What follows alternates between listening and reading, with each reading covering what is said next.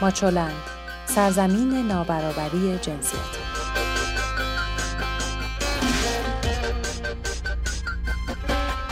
سلام. شما به پادکست هفتگی ماچولن گوش می‌کنید. این 164 امین پادکست خبری ماچو نیوزه. من سبا هستم و با هم خبرهای حوزه زنان و برابری جنسیتی از 13 تا 19 اردیبهشت ماه سال 99 رو مرور می‌کنیم. خبرهای ماچو نیوز رو هر هفته در شبکه های اجتماعی ماچولند کانال ماهواره توشه و رادیو رنگین کمان دنبال کنید. رادیو رنگین کمان رادیوی همه رنگین کمانی های فارسی زبانه و کانال ماهواره توشه هم امکان دسترسی شما به محتوای اینترنتی بدون اتصال به اینترنت رو مهیا می‌کنه در شبکه های اجتماعی هم توشه رو با شناسه ادسان توشه اپ پیدا کنید.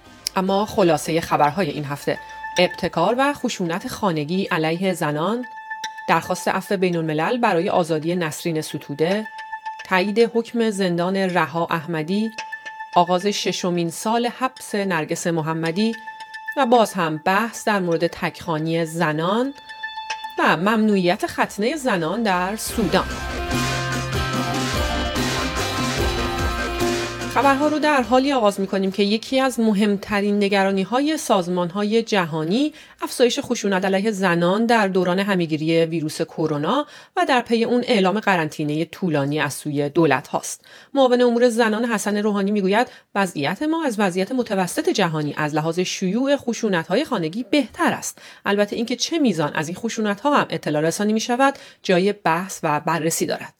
اما واکنش ها نسبت به این سخنان چنان گسترده بود که دو روز بعد یک بار دیگر مسئومه ابتکار در شبکه های اجتماعی از مردم خواست تا اگر شاهد خشونت خانگی علیه زنان بودند آن را به مقامات مسئول اطلاع دهند. با اینکه لایحه تامین امنیت زنان پس از 8 سال معطل ماندن در قوه قضاییه به دولت بازگشته مسئومه ابتکار خبر داد که این لایحه به مجلس دهم نخواهد رسید. او دلیل ارسال نشدن لایحه تامین امنیت زنان به مجلس رو لوایح معطل مانده در کمیسیون لوایح دولت اعلام کرد.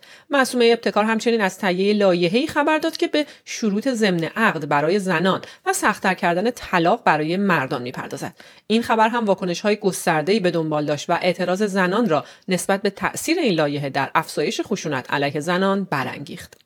همچنین در حالی که مدت هاست توانمندسازی زنان در دستور کار معاونت های امور زنان قرار دارد اما اکنون بسیج هم به میدان آمده. مینا بیابانی جانشین رئیس بسیج جامعه زنان کشور میگه برای کمک به مردم به ویژه کمک به مشاغل خانگی بانوان علاوه بر برنامه کمک معیشتی طرح توانمندسازی زنان را در دستور کار داریم. با اینکه نزدیک به یک سال از تصویب قانون اعطای تابعیت به فرزندان حاصل از ازدواج زنان ایرانی با مردان غیر ایرانی در مجلس میگذرد طیبه سیاوشی نماینده مجلس در حساب توییتری خود نوشت که آیننامه اجرایی این قانون سرانجام با های معاونت حقوقی ریاست جمهوری تدوین شد و در انتظار تصویب در هیئت وزیرانه. عفو بین الملل در بیانیه‌ای با اشاره به مخاطراتی که شیوع کرونا در زندانها ایجاد کرده آزادی بی قید و شرط زندانیان عقیدتی را ضروری و مبرم خواند. نسرین ستوده از جمله کسانی است که در این بیانیه خواهان آزادی او شدند نسرین ستوده به 33 سال حبس و تحمل 148 ضربه شلاق محکوم شده. طبق قانون جزای اسلامی 12 سال از این مدت قابلیت اجرا دارد.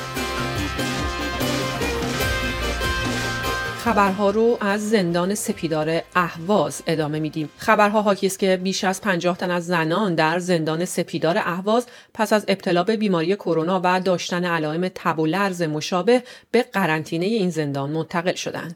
زندانیان باقی مانده در بندها نیز علائمی مشابه سرماخوردگی دارند. پزشک زندان نیز بیمار است و کسی نیست که بیماران را مداوا کند. زندانیان دارو ندارند و با وجود اینکه خانواده ها دارو تهیه کردند اما داروهای مورد نیاز زندانیان از خانواده ها تحویل گرفته نمی شود.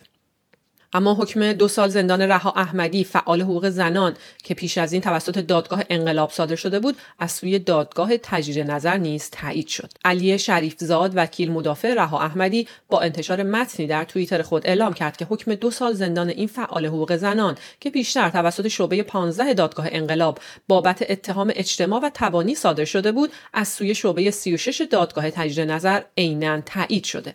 این فعال حقوق زنان از جمله زنانی بود که به حجاب اجباری در ایران اعتراض کرده بود. عرصه امیری فعال فرهنگی و دانشجوی ایرانی دانشگاه کینگستون و کارمند دفتر شورای فرهنگی بریتانیا که در تاریخ 21 فروردین به مرخصی اعزام شده بود با پایان مدت مرخصی به بند زنان زندان اوین بازگشت.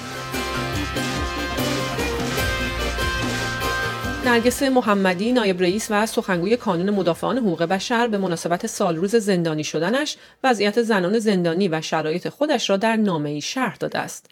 او می نویسد سال دیگری از حبس ظالمانه اش را در جمع قربانیان فقر و فساد و قوانین مرد سالار آغاز می کند. در میان خواهرانم همانهایی که برای تحقق حقوقشان پای در کارزار گذاشتم و در کنار انسانهایی که فقر و گرسنگیشان مرا به اعتراض وامی داشت حبس میگذرانم. نرگس محمدی می‌گوید به حکم مقامات قضایی و امنیتی حتی کتاب هم به او نمی‌دهند. اما اتاق بازرگانی تهران در جدیدترین گزارش خود به بررسی شاخصهای نیروی کار زنان و مردان استان تهران در پاییز سال 98 پرداخته که بر این اساس نرخ بیکاری زنان 15 تا 24 ساله در استان تهران بیش از 45 درصد است. طبق برآوردهای صورت گرفته بیش از 71 درصد زنان شاغل در استان تهران در بخش خصوصی فعال هستند و این آمار برای مردان 84 درصد اعلام شده. همچنین در استان تهران بیش از 76 درصد از زنان و 63 درصد از مردان در بخش خدمات مشغول به کار هستند. هفته گذشته سخنان عیسی کلانتری در مورد اینکه آیت الله خمینی تکخانی زنان را به صورت مشروط بلامانه اعلام کرده بود جنجال زیادی به پا کرد. عیسی کلانتری معاون محیط زیست دولت دوازدهم از قول محمد خاتمی خاطره از آیت الله خمینی در مجاز دانستن آوازخانی زنان نقل کرد. کلانتری گفته محمد خاتمی پیش از استعفا از وزارت ارشاد در دولت هاشمی رفسنجانی در محل دولت برای او تعریف کرده که آیت الله خمینی تکخانی زنان را مجاز دانسته بود اما محمد خاتمی جسارت و جرأتش را پیدا نکرده.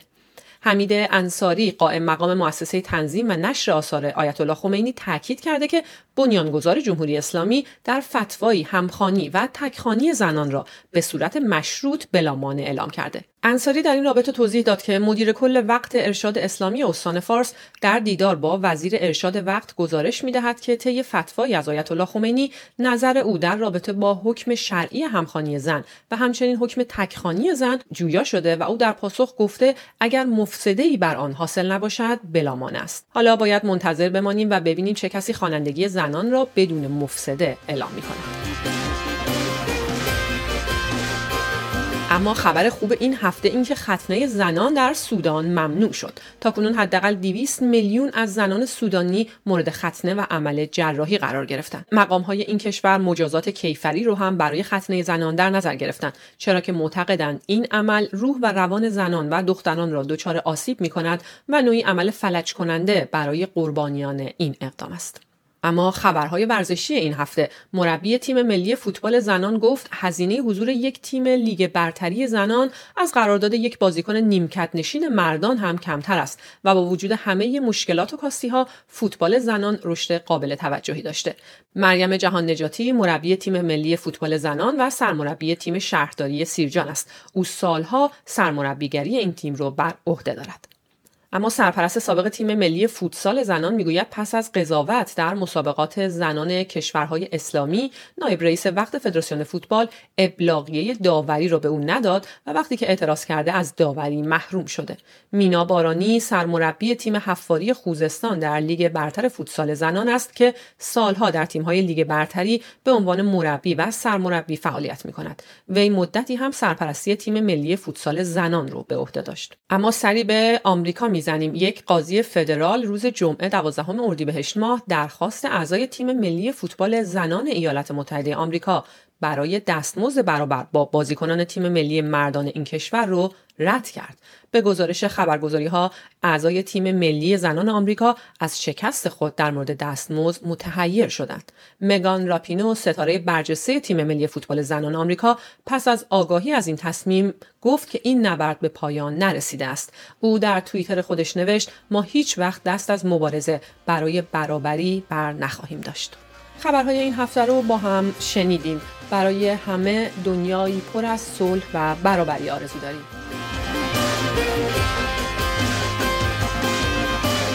ویدیوها، مقاله ها و خبرنامه هفتگی ماچولن را در وبسایت ماچولن به آدرس ماچولن نقطه نت شبکه های اجتماعی یا کانال ماهواره توشه پیدا کنید.